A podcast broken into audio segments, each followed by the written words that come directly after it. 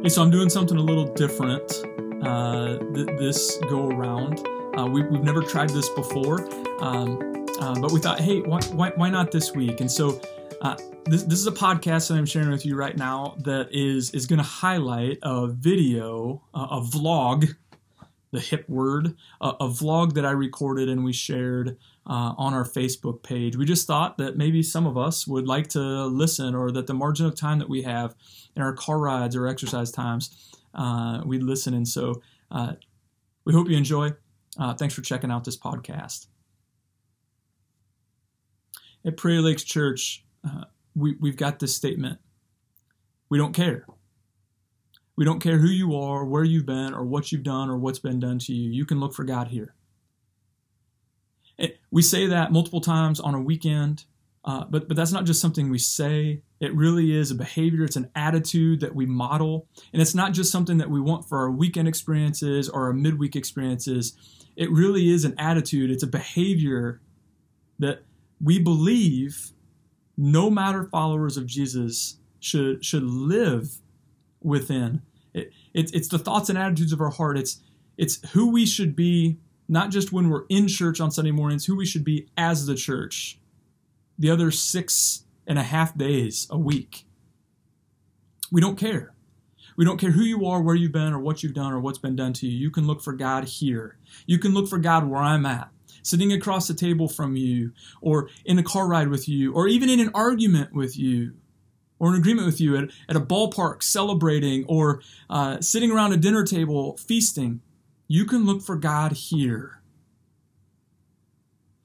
As, as we lean into that, that behavior, that attitude, there's times, church, there's times, friends, that we're going to find ourselves going, hey, I don't feel like that's happening with me. I, I feel like there are things that my church family is saying matters. There's there's behaviors there's decisions there's attitudes that are that are out there that are making making me feel isolated that are that are conflicting with that statement. What do i do with those? The first thing uh, and, and really i think probably the best thing that i would challenge and encourage you to do is back up. Give yourself the the 10 to 30000 foot view uh, and, and, and try to gain a more complete picture and give the holy spirit room margin to work and really just ask that question hey, do these things conflict with this decision that's happening? Does it conflict with this no matter language, or is this just something I'm feeling? And if I'm feeling it, then what's going on? Here's my hunch, because I've been there, and I'm sure I'll be there again. Here's my hunch. It, it's not that the decisions or the behaviors or the attitudes conflict. It's just that they're different. They're different than than what we'd want or what we're hoping for. And it's not that they're against the culture or even against us.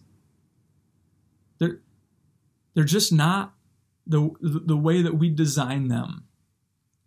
And so as, as we get to that understanding, as we get to that clarity, or or whatever other clarity that we could find ourselves in and going, yeah, it really isn't conflicting or confusing. It's just it's just different. Then we can continue to give the Holy Spirit room to to work, to convict, to challenge, to heal in that moment.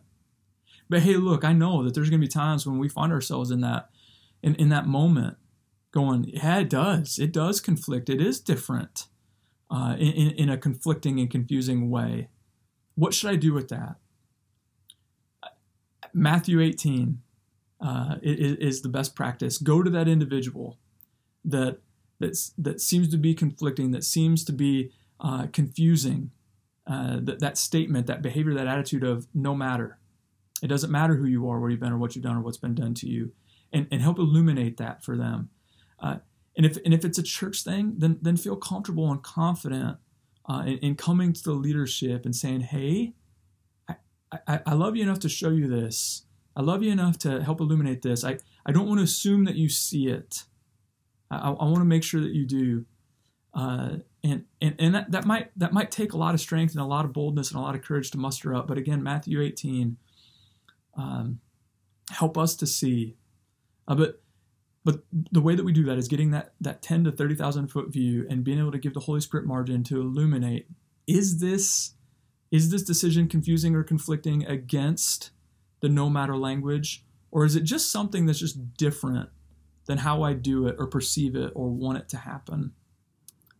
And in, in Philippians chapter 2, Paul gives us this this great encouragement, this this great reminder of of where we can seek uh, uh, an example. How who, who do we model after? And and it's easy to go, well, duh, it's Jesus. Yes, yes, it is. But but here's how Jesus modeled this. Paul says your attitude should be the same as that of Christ Jesus. And here's this attitude. Jesus, being in the very nature of God, did not consider equality with God something to be grasped but instead, he made himself nothing, taking on the very nature of a servant, being found in human likeness. And so he, he was fully God and fully human, but in his full in his fully human likeness, he he he he, he was found as, as a man. And he humbled himself and became obedient to death, death on a cross. So God exalted him uh, above every name, and at the name of Jesus, every knee will bow and every tongue confess in heaven on earth and every tongue confess that Jesus Christ is Lord to the glory of God the Father. This beautiful image. Listen, this is how your attitude should be. Just like Christ, who, who didn't consider equality with God something to be grasped, who, who, who had authority, who, who had a position, but, he, but he, he let it all down for the sake of loving others. This is the, the thoughts, the attitudes that we can have as a no matter follower of Jesus.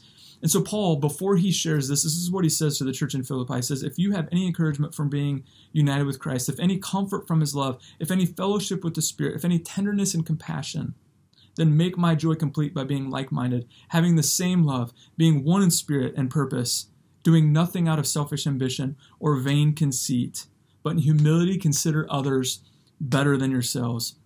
Each of you should not look only to your own interest, but also to the interest of others. Hey, listen, church, if we're going to be no matter followers of Jesus, we have to consistently give the Holy Spirit room and let Him work this question out in us. Hey, is there anybody or any bodies? Is there people groups or is there peoples that that would say, hey, we're confusing or conflicting uh, our, our, thoughts and attitudes, our behaviors are confusing or conflicting with this no matter language.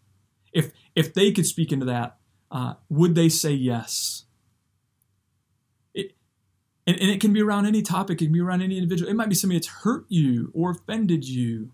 But the more that we ask that question, and the more we give the Holy Spirit room to work, the more we can be like Christ, who did not consider equality with God something to be grasped, but he made himself a servant. He humbled himself and became obedient to death.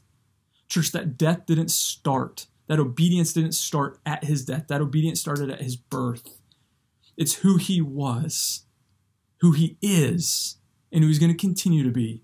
And you and I, being created in his image, having this new life in him, being made in Christ, a new creation, or people who are on a path to say yes and step over the faith line, we can still consistently, all of us together, can continue to give the Holy Spirit more room to illuminate.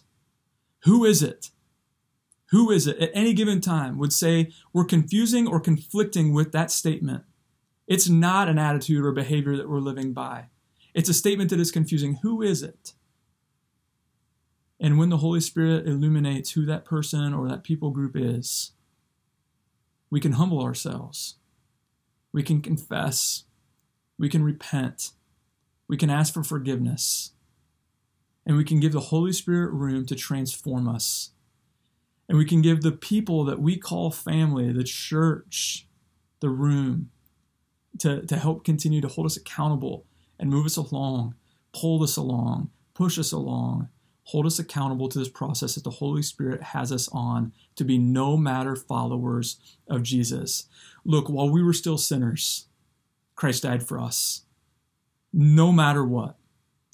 No matter who we were, what we were dealing with, what had been done to us, the no matter language. No matter how far or how hard we were trying to run away from Him, for no matter what reasons we were, no matter what, Jesus Himself died for us we received the depth of that love when we said yes to stepping over the faith line and following Him because we were broken. We were hurting. We needed a Savior. We needed a Lord. We needed a new direction because we were following one that was sending us away from Jesus rather than towards Him. We needed to acknowledge the King of Kings and Lord of Lords. So, church, today, yes, you're going to encounter people that disagree or conflict with your ideas or your theologies, your opinions, your attitudes that are going to conflict. Does that mean that you shouldn't invite them to be a part of a no matter church? Whether it's at a coffee table encountering Jesus with you or it's in a chair in the worship center? Absolutely not. Absolutely not. Does it mean that you're responsible for during that invite or during that time that, that you should challenge and redirect and, and fix their hearts and minds? Absolutely not. Does, does it mean that, that you should ignore what's going on in their thoughts and attitudes or behaviors, or uh, that, that you should uh, just dismiss them and say it's not your job? Absolutely not. There's a time and a place, but it's not at the front door.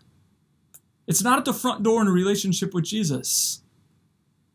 Jesus accepts us right where we are broken, sinners, in need of a Lord, in need of a Savior, in need of the power of the Holy Spirit, in need of forgiveness. He accepts us right where we are.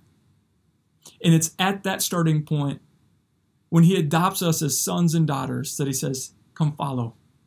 And it's in that fellowship that the sanctification process continues to work, where He chisels away the things that don't look like Him, and He helps us become more like Him, where we learn, we spend time with God to become more like Jesus. It's in those moments. Church, that's going to happen.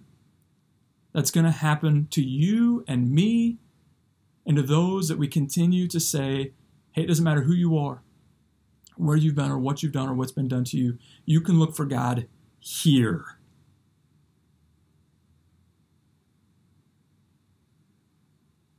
I hope together today, as we hear this message, if you're still listening,